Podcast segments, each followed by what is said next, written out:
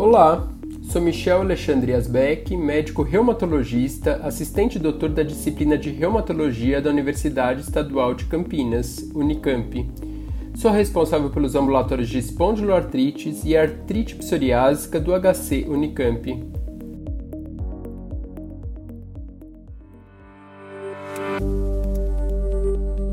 O artigo Métricas na psoríase e artrite psoriásica foi realizado em conjunto com as dermatologistas doutora Juliana Yumi Massuda e a professora doutora Renata Magalhães. Esse artigo revisa as principais métricas desenvolvidas em pacientes com psoríase e artrite psoriásica em seus diferentes domínios clínicos. Sabemos que a doença psoriásica é complexa, heterogênea e com múltiplos domínios clínicos a serem avaliados.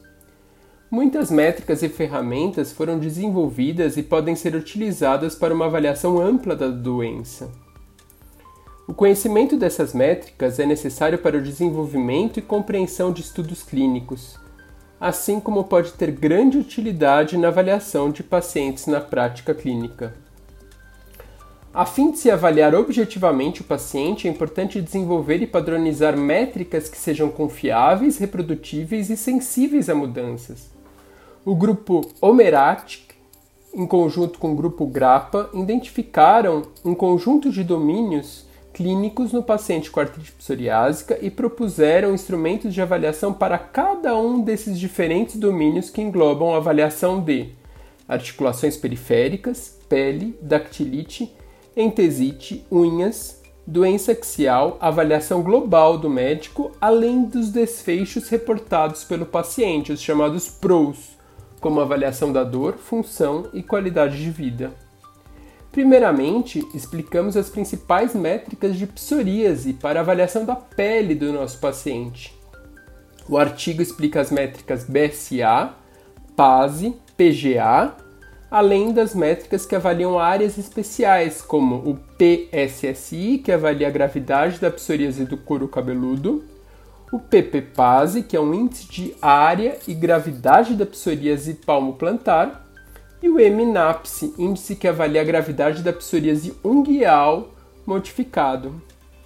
Depois, o artigo aborda a avaliação de cada domínio clínico. Articular, enfatizando a importância da contagem das 68 articulações doloridas e 66 articulações edemaciadas dactilite e o índice LDI desenvolvido em LITS, entesite os três principais índices MACES, SPARC e LEI, e avaliação axial com BASDA e ASDAS, que foram índices emprestados da avaliação da espondiloartrite axial, mas que se mostraram confiáveis na avaliação da artrite psoriásica axial.